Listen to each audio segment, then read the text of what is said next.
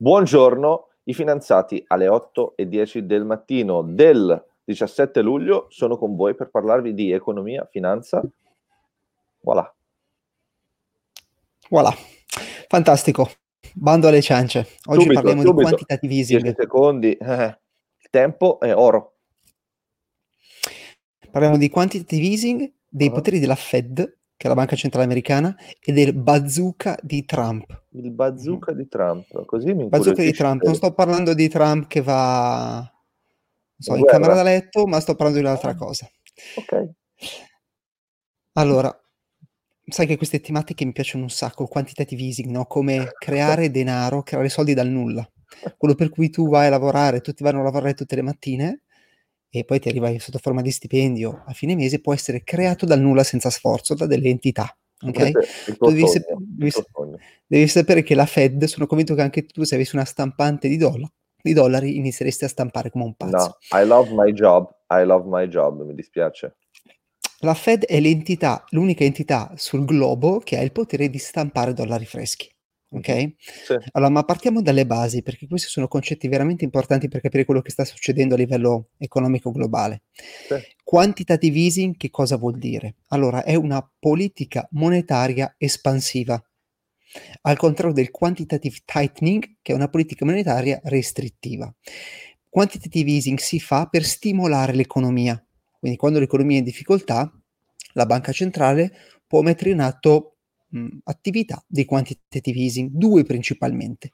Il primo è tagliare i tassi di interesse su che cosa però? Sui depositi che le banche hanno presso la banca centrale.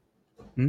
Perché tu devi sapere che le banche, le primary dealers, le banche commerciali hanno le riserve presso le banche centrali. Ok? Mm-hmm. Quindi cosa succede? Tagliando questi tassi, mm-hmm. le banche che hanno le riserve sono stimolate a utilizzare quei soldi invece che tenerli lì, perché tanto non ci sono interessi, sì.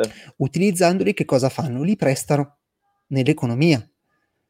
Ok, poi che cosa loro, succede? Diciamo che così. Esatto, invece se la banca centrale offrisse dei tassi alti, le banche sarebbero incentivate a lasciarli lì fermi. Uh-huh. Infatti alzare i tassi di, t- di interesse è invece una politica restrittiva, quantitative tightening, abbassarli invece ed espansiva, perché le banche sono stimolate a prestarli. Poi che cosa succede? Quando le banche li prestano, si fanno concorrenza tra di loro, quindi mm-hmm. se c'è bisogno di prestare, tutti si fanno concorrenza e quindi i tassi si abbassano. Ok, l'andamento, e qua voglio condividere lo schermo. Wow, wow, wow. Ok, vedi? Sì, si vede. Ok, questo qua è l'andamento dei tassi di interesse sui mortgage, per cui sui mutui trentennali negli Stati Uniti. Come vedi, sì. dal 1980 addirittura eravamo a un 17% e una discesa continua. È 80? E... Perché i numeri non si vedono anche per il podcast. Ah, sì, nel 1980 un 18% era il tasso medio sul mutuo trentennale. Adesso siamo arrivati al 2.98. Cioè, se io negli anni 80 avessi fatto un mutuo, avrei dovuto pagare il 30% di interessi sulla somma prestatami. 18%, 18%. Ah, 18%, scusa. 18% 30 anni, esatto. 30 anni. E invece adesso è 0? Esatto.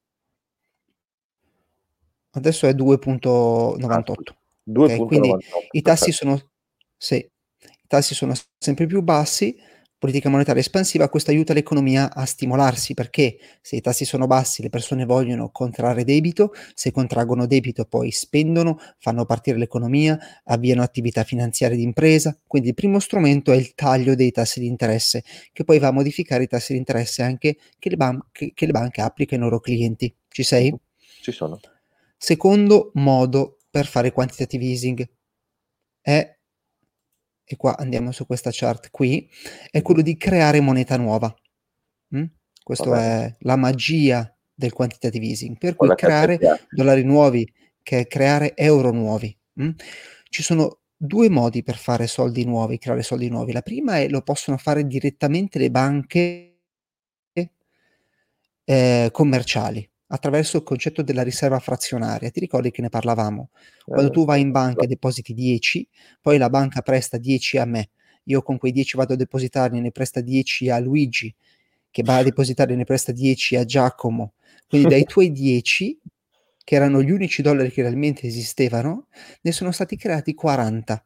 Quindi Dai. le banche commerciali possono creare moneta, possono espandere la base monetaria, ma può farlo anche direttamente la banca centrale, creando nuovi soldi, stampando nuovi dollari. Ma esattamente come lo fa? Cerchiamo di capire come funziona. Allora, questo qua intanto è, che vedete sul grafico, è il bilancio della banca centrale americana quindi il totale degli asset che sono nella pancia della banca centrale americana. Come si può vedere dal grafico, a marzo, a febbraio 2020 c'è stata un'impennata da 4 trillion, 4 triliardi, siamo volati a 7 trillion nell'arco di poche settimane. Quindi è quasi raddoppiato il bilancio. Mm? Uh-huh. Come funziona? Questi soldi nuovi dove sono andati? La prima parte è andata qui. Lo vedi questo grafico? Sì, lo vedo, però pensiamo sempre al podcast. Sì, allora queste sono le, hai ragione, il totale delle riserve che le banche depositarie hanno presso la Fed. Quindi questi soldi come vengono creati? Vengono create delle riserve. Quindi la banca centrale crea per le banche commerciali che hanno i loro conti, le loro riserve presso la banca centrale, crea per loro delle riserve. Sì. Le crea dal nulla. In cambio che cosa si fa dare? Si fa dare, o stiamo parlando della Fed, treasuries, i treasuries sono i titoli di debito emessi dal governo americano uh-huh. e quindi poi è la Fed che li detiene, quindi il governo deve i soldi direttamente alla Fed, uh-huh. ok? E, ehm, oppure si fa dare altri asset, mh? si fa dare altri asset come mortgage backed securities quindi tutta una serie di asset che le banche hanno in pancia, che magari sono tossici, uh-huh. la Fed se li fa dare e in cambio crea queste riserve di liquidità nuove per le banche. Sì. Che cosa dovrebbero fare le banche? Interrompiamo la condivisione. Che cosa dovrebbero fare le banche con queste nuove riserve create?